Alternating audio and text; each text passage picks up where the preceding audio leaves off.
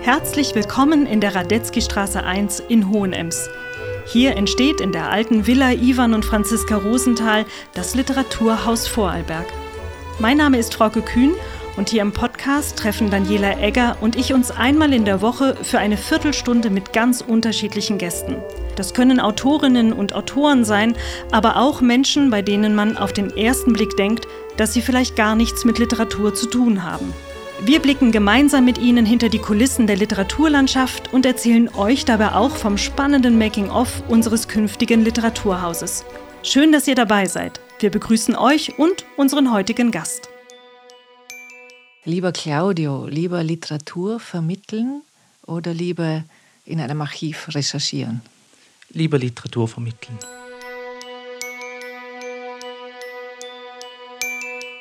Claudio Bechter hat Germanistik mit Schwerpunkt Literaturwissenschaft sowie europäische Ethnologie an der Universität Innsbruck studiert und ist freier Journalist und Literaturvermittler an der Stadtbibliothek Dornbirn. Ende März trat er erstmals als Herausgeber in Erscheinung und präsentierte eine Werkausgabe über Kunde Churdum. Hier endet die Fremde. Lieber Claudio, du hast die Arbeit im Sommer, glaube ich, 2020 begonnen, im Auftrag des Vorarlberg Museums und des Felder Archivs. Wie bist du dabei vorgegangen? Also das ganze Projekt startete eigentlich schon äh, im Spätherbst 2019, äh, weil ähm, bei der Arbeit für die Werkausgabe ging natürlich auch die ganze Arbeit mit dem Nachlass äh, äh einher und der Nachlass wurde von mir in erster Linie erschlossen und der stellte dann die Grundlage für diese Werkausgabe, die wir heute äh, präsentieren können oder die wir heute nun ähm, vorliegen haben. Also es ging darum, vor allem diesen Nachlass zu erschließen, damit man auch weiß, äh, welche Texte von Kunde Chodum äh, vorliegen äh, und mit welchem Material vor allem man arbeiten kann für dieses ganze Projekt. Es ging ja auch darüber hinaus nicht nur um diese Werkausgabe, sondern es ging ja auch noch äh, darum, dass eventuell eine, eine, eine größere Schau im Vorarlberg Museum geplant war, das sich aus mehreren Gründen zerschlagen hat vorerst. Äh, aber das war der erste Schritt sozusagen, äh, das Material von Kunde Jurdum zu sichten und, und zu ordnen, zu sortieren, damit man äh, die Basis hatte zum Arbeiten. Das war so sozusagen die Ausgangssituation oder die ersten Arbeitsschritte. Ich habe Bilder gesehen von Schachteln über Schachteln von Material. Ihr wart ein Team, nehme ich an. Du warst wahrscheinlich nicht ganz alleine dabei. Wer war da alles beteiligt? Also beim Erschließen des Nachlasses habe ich ähm, tatsächlich äh, äh, auf eigene Faust gemacht und wirklich alleine gemacht, natürlich mit Unterstützung vom Franz-Michael-Feld-Archiv, mhm. äh, dort wo der Nachlass jetzt äh, liegt und natürlich auch immer in Absprache mit dem Vorarlberg-Museum. Da muss man natürlich Fatih Özcilik erwähnen, äh, Christina Jacobi. Ähm, das waren eigentlich so die, die, diese Dreh- und Angelpunkte in diesem ganzen Projekt. Aber den Nachlass an sich, den habe ich äh, tatsächlich allein erschlossen. Hast du auch unveröffentlichte Gedichte mit aufgenommen? Es gibt sehr viele unveröffentlichte Gedichte Kunde Churdums. Äh, mit aufgenommen haben wir letztlich keine.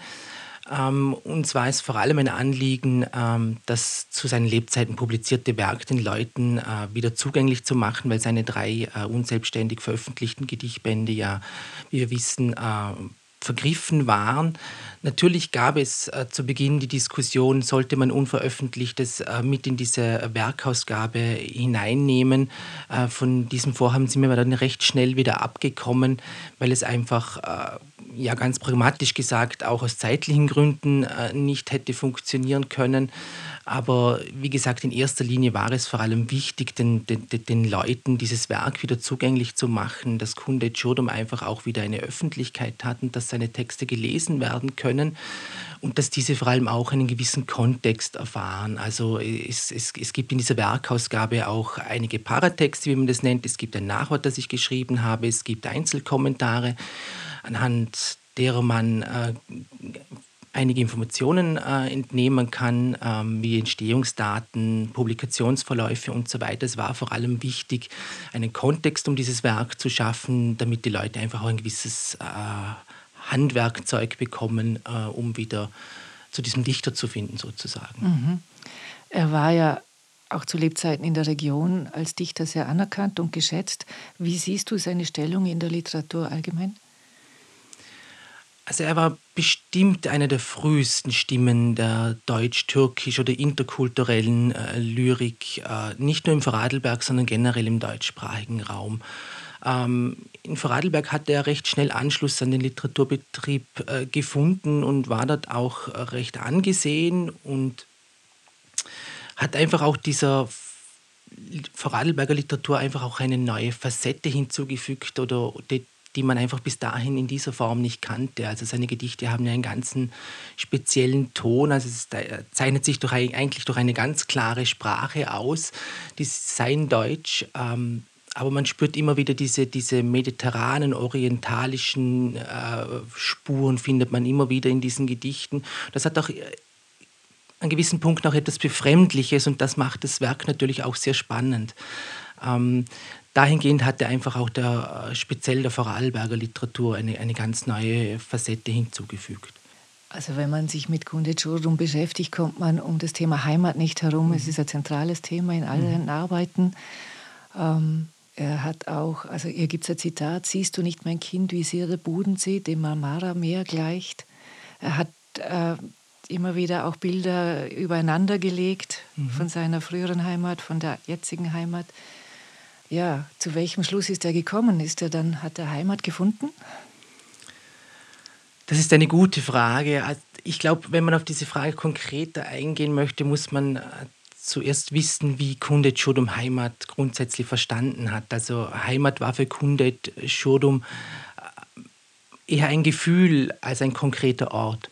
Also er hat Heimat immer verbunden mit seiner Kindheit, ähm, mit, mit, den, mit dem elterlichen Haus und so weiter. Also Heimat war für ihn ein Gefühl der Geborgenheit, könnte man sagen, aber, aber nicht, äh, Heimat hat für ihn nichts mit, mit, mit, mit nationalen Grenzen oder mit diesem Konstrukt Nationalstaat zu tun. Also für ihn ist Heimat ähm, ein Gefühl. Ähm, ob er dieses Gefühl bei uns in Vorarlberg oder in Österreich ähm, ähm, hatte, das, das, das, müsste man ihn selber fragen, das kann ich konkret nicht beantworten. Aber, aber ähm, er hatte auf jeden Fall ähm, eine Vorstellung von Heimat, die nicht auf einen konkreten Ort bezogen war. Also für ihn konnte eigentlich Heimat an, an, an jedem Ort stattfinden, wenn, wenn, wenn, wenn er dieses Gefühl sozusagen äh, hatte. Ich fand es sehr berührend, dieses, diese Erkenntnis, die auch in den Gedichten aufscheint, dass sozusagen der geliehene Himmel, unter dem er lebt, irgendwann der Heimathimmel seines Sohnes sein wird und er deswegen die Abreise immer wieder noch einen Sommer verschiebt. Mhm. Das zieht sich durch wie ein roter Faden in seinem Leben. Ja, ich glaube, ähm, gerade der, was du da ansprichst, dieses, diese Ambivalenz zwischen Hoffnung und Hoffnungslosigkeit, ich glaube, in diesem Kontext sind auch die schönsten Gedichte Kunde Chodums entstanden. Also Hoffnung im Sinne auf, auf, auf eine Rückkehr in, in die alte Heimat oder in die Kinderheimat oder Jugendheimat. Äh, aber andererseits, gerade weil du den Sohn angesprochen hast, mhm. ähm, diese, die, mit der Geburt äh, die, die, diese, diese Einsicht, dass eine Rückkehr eigentlich nicht mehr möglich ist, also diese Hoffnungslosigkeit auf, äh, auf eine Rückkehr, also äh, die, diese Ambivalenz und dieses Spannungsverhältnis, ich glaube, das ist äh, ein zentrales Motiv oder Sujet in Kunde Churdums äh, Werk. Äh, aus dem, wie gesagt, äh, meiner Meinung nach die schönsten Gedichte entstanden sind, also zwischen Hoffnung und Hoffnung. Es gibt, glaube ich, auch so ein kleiner Aphorismus, äh, in dem es heißt, Hoffnung und Hoffnungslosigkeit, das ist unser Zustand. Und ich glaube, damit ist eigentlich alles gesagt. Ja, als er in Vorarlberg ankam, hat er ja auch Gastarbeiterfamilien in Vorarlberg kennengelernt und hat ihre Situation gesehen, die sich schon unterschieden haben von, von seiner Lebensweise. Mhm. Biografie, mhm. die ja ganz anders gestartet. Magst du da ein bisschen erzählen?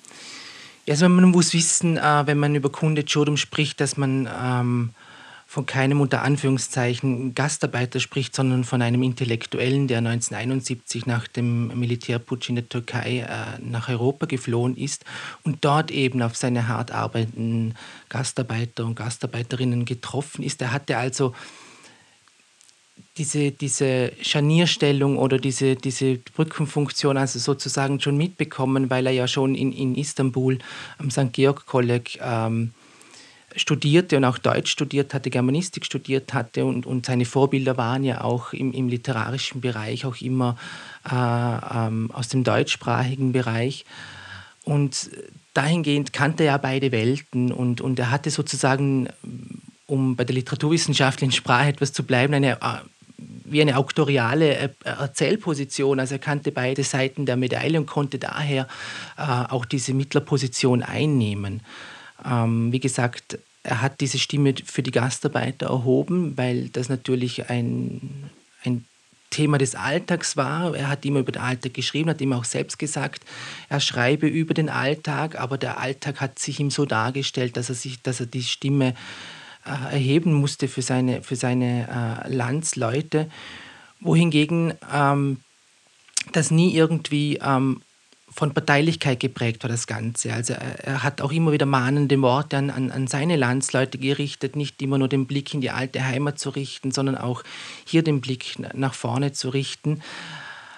Ähm, genau, das, das, das, würde ich sagen, dass er da einfach eine hervorgehobene Stellung hatte, weil er selbst ja kein Gastarbeiter war, sondern, sondern sozusagen die Stimme für sie erhoben hat, repräsentiert. Ich stelle mir das schwierig vor, wenn ich als Intellektueller aus einer Großstadt wie Istanbul ausgerechnet in Vorarlberg lande. Warum Vorarlberg? Er war ja schon zu früherer Zeit im deutschsprachigen Raum unterwegs. Er war in München während seiner aktiven Studienzeit noch, hat versucht, das Filmemachen zu lernen, hat aber dann leider nicht funktioniert. Weshalb es dann konkret Vorarlberg geworden ist, äh, diese Frage kann ich dir leider nicht beantworten. Ähm, aber es war auf jeden Fall schon immer diese Region, also auch schon in den 70er Jahren, früher und in den 60er Jahren in den deutschen Sprachraum reiste, war schon immer diese Region äh, ein Fokus von ihm. Mhm. Also ich weiß, dass seine Frau ähm, auch studiert hat und eigentlich Pläne hatte, weiter zu studieren. Und dann hatte sie sozusagen sein Schicksal geteilt und kam mhm. eben hier in eine Region, die nicht mal eine Universität hat und mhm. wurde dann Hausfrau und Mutter. Hast du auch mit ihr Kontakt gehabt oder mit seinem Sohn in der Zeit, als du recherchiert hast? Ich hatte mehrmals Kontakt mit, mit Aische und Abrek. Äh, ich war auch persönlich bei ihnen zu Hause, habe Gespräche geführt, ähm, habe natürlich äh, Informationen von ihnen bekommen, ähm, die ich äh, für die Werkausgabe benötigt habe, vor allem äh, biografische Informationen zu Kunde selbst hatte ich Kontakt mit beiden und die waren natürlich äh, sehr dienlich, diese Informationen, weil gewisse Dinge kann man einfach nicht aus dem Nachlass entnehmen. Kann man schon, wenn die gewissen Unterlagen vorhanden sind, aber das ist ja nicht immer äh, vollends gegeben.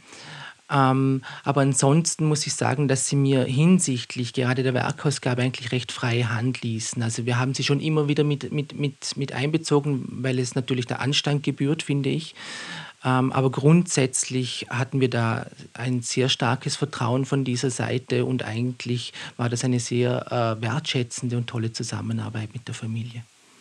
Ja, ich glaube, die Zusammenarbeit war ja auch zwischen den beiden sehr stark. Ich, wenn ich das richtig mhm. verstanden habe, hat sie sehr viel äh, getippt von seinen Gedichten mhm. und geordnet. Mhm. Es hieß, dass der Schreibtisch ein bisschen unübersichtlich war und sie mhm. dann die Fähigkeit hatte, mhm. daraus Gedichtbände zusammenzustellen. Ja. Ja.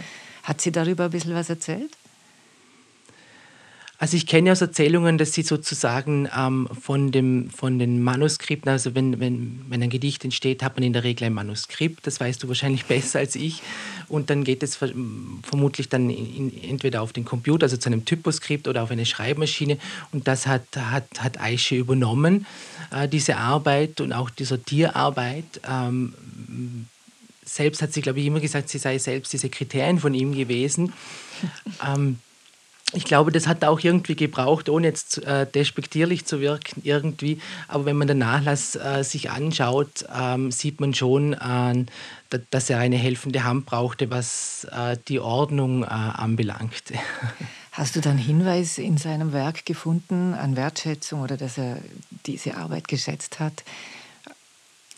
Also dahingehend konkrete Hinweise, generell im Werk oder bezogen auf, auf, auf, auf den Nachlass generell? Ja, ich glaube, also vielleicht gab es ja Tagebucheintragungen oder auch sogar Gedichte, die irgendwie ja, ihre Zuarbeit oder ihre ja. Zusammenarbeit auch thematisiert. Also was Tagebücher betrifft, äh, muss man ehrlich sagen, gibt es keine richtigen Tagebücher, sondern es gibt sozusagen Arbeitsbücher, äh, in, in, in denen äh, Notizen stehen, in denen Entwürfe stehen, aber konkrete äh, Tagebücher gibt es von Kunde Jodo eigentlich nicht dahingehend gibt es auch nicht viele Hinweise darauf, inwieweit äh, seine Frau eine Stütze war in, in diesem literarischen Leben für ihn. Ähm, es gibt natürlich sehr, sehr viele Liebesgedichte in seinem Werk. Wenn wir jetzt das Werk betrachten, äh, da muss ich aber immer vorsichtig sein, weil das ist ein lyrisches Ich, das ist nicht Kunde Chodum, der da spricht, sondern das ist sein lyrisches Ich, das da spricht. Und äh, dahingehend möchte ich auch keine konkreten Aussagen tätigen, wer mit diesen Liebesgedichten geweint ist oder, oder, oder auf wen sich diese Liebesgedichte äh, beziehen. Prosatexte gibt es ja recht wenige von, ihnen, von ihm. Äh, dahingehend gibt es eigentlich ganz konkret explizite Hinweise oder Wertschätzungen, speziell im lyrischen Werk, gibt es eigentlich nicht oder habe ich zumindest bis dato nicht gefunden. Vielleicht belehrt mich ja jemand eines Besseren. Mich interessiert natürlich auch der tscherkessische Hochadel, aus dem mhm. er stammt, so wie mhm. sie auch. Sie mhm. scheint eine tscherkessische Prinzessin zu mhm. sein. Und das Thema der Vertreibung aus der Heimat oder die Heimatlosigkeit äh, beginnt schon beim Großvater. Mhm. Und äh, Abrek ist sozusagen ein Erbe. Äh, ja. Hier jetzt in Vorarlberg hat es vermutlich wenig Bedeutung. Wie sehr ist es noch in dem Werk auch von Bedeutung oder in Ihrer Biografie? Also wie du schon erwähnt hast, also Flucht und Migration und Vertreibung ist ja irgendwie in dieses Familienstammbuch äh, mit eingeschrieben. Ähm, und ich, das ist natürlich ein zentrales Mo Motiv in, in, seiner Lyrik. Ähm, etwas verlassen, Vertreibung, ja, Trennung vor allem. Also es gibt sehr viele Gedichte über Trennung, das zieht sich eigentlich durch sein, sein ganzes Werk. Mehr eigentlich als, als, als die Thematik äh, der Gastarbeit. Denn, denn, die Thematik der Gastarbeit spielte vor allem in, in diesem mit Nikolaus Walter herausgegebenen Bildgedichtband äh, Landlos eine, eine, eine zentrale Rolle, wohingegen es in, in den anderen ähm, Gedichtbänden eigentlich eher nebensächlich sondern wirklich äh, die Migration, Trennung, Heimat, ähm, ja, das Aufeinandertreffen unterschiedlicher Kulturen spielt da eigentlich eher die zentrale Rolle und das zieht sich natürlich ähm, wie ein roter Faden durch sein Werk. Er hat das große Verdienstkreuz des Landes Vorarlberg bekommen. Ist er damit einzigartig als Dichter mit türkischer Herkunft und kannst du einschätzen, was es für ihn bedeutet hat? Ist das Soweit ich weiß, war er, glaube ich, äh, der erste aus der Türkei stammende Mensch, der, die, der, diese, der diese Auszeichnung äh, bekam bei uns im Vorarlberg. Inwiefern er es geschätzt hatte, kann ich, kann ich nicht konkret äh, beurteilen. Wie gesagt, da müsste ich ihn auch selber sprechen, das mir leider verwehrt blieb. Ähm, er war ja kein Mensch der großen Bühne grundsätzlich. Also er, er, hat sich deshalb ja auch irgendwie aus dem Literaturbetrieb in gewisser Hinsicht auch äh, zurückgezogen oder war eher ein stiller Mensch. Er war nicht der Mensch der Bühne. Aber ich glaube, auf der anderen Seite war es einfach auch ein wichtiges Zeichen, diesem Menschen äh, diese Auszeichnung äh, zuteilwerden lassen, äh, weil er einfach der Erste war oder, oder, oder die zentrale Schlüsselfigur war in dieser Vermittlung, äh, die, diese diese vielbesagte Brückenbauerfunktion, die er eingenommen hat. Ich glaube, ähm, es war zwingend notwendig, äh, auch die Öffentlichkeit wissen zu lassen, wer ist Kunde Jodum. Viele kannten ihn einfach auch nur aus dem Radio, unter Anführungszeichen nur aus dem Radio ähm, der türkischen Gastarbeitersendung. Viele wussten lange nicht, dass Kunde Jodum äh, Dichter ist, was er eigentlich zentral war. Er war Dichter. Und ich glaube, das war vor allem wichtig, dass er auch diese Anerkennung bekommen hat und dass er auch diese, diese Öffentlichkeit bekommen hat hat vor allem. Ähm, du schreibst im Nachwort, Kunde Churdum erschafft eine Poesie des dritten Raums, eine Poesie der dritten Sprache, seiner deutschen Sprache. Das ist ein spannendes Bild. Wie kommt dieser dritte Raum zustande? Ich würde vielleicht eher sagen, dass es weniger ein Bild ist, als vielmehr eine Beschreibung äh, für ein Phänomen, wenn Menschen aufeinandertreffen. Also kurz, der dritte Raum ist ja grundsätzlich, oder der Begriff des dritten Raumes stammt ja ursprünglich oder ist aus, aus den postkolonialen Theorien entstanden, um genauer äh, zu sagen, von, von Homi Baba, der sagt, dass wenn Menschen aus unterschiedlichen Kulturen oder mit unterschiedlichen Interessen auf, aufeinandertreffen, immer was Drittes entsteht. Also vor allem im Dialog, äh, da werden Erfahrungen ausgetauscht, da wird Wissen ausgetauscht und dadurch entsteht sozusagen etwas Drittes. Also das bleibt nicht beim bei diesem und jenem, sondern es steht eine Synergie und es entsteht etwas Drittes daraus. Ähm, und das kann man ja bei Kunde Chodum sehr schön beobachten und darum trifft meiner Meinung nach diese, diese, dieser Begriff oder diese Theorie des dritten Raumes eigentlich wie die Faust aufs Auge bei Kunde Chodum, weil er schreibt ja erstens in Deutsch, in seiner deutschen Sprache, wie er sagt, und wie vorhin schon bereits kurz erwähnt, sind immer wieder diese mediterranen, orientalischen Einflüsse immer wieder zu erkennen, die ja etwas wie gesagt, etwas Befremdliches mit sich bringen, aber einerseits durch diese deutsche Sprache, durch diese ganz klare deutsche Sprache, die wir eigentlich so zu dieser Zeit eigentlich gar nicht mehr gewohnt waren. Wir kannten die in den 1920er Jahren von, von Gebrauchslyrikern und Lyrikerinnen und so weiter.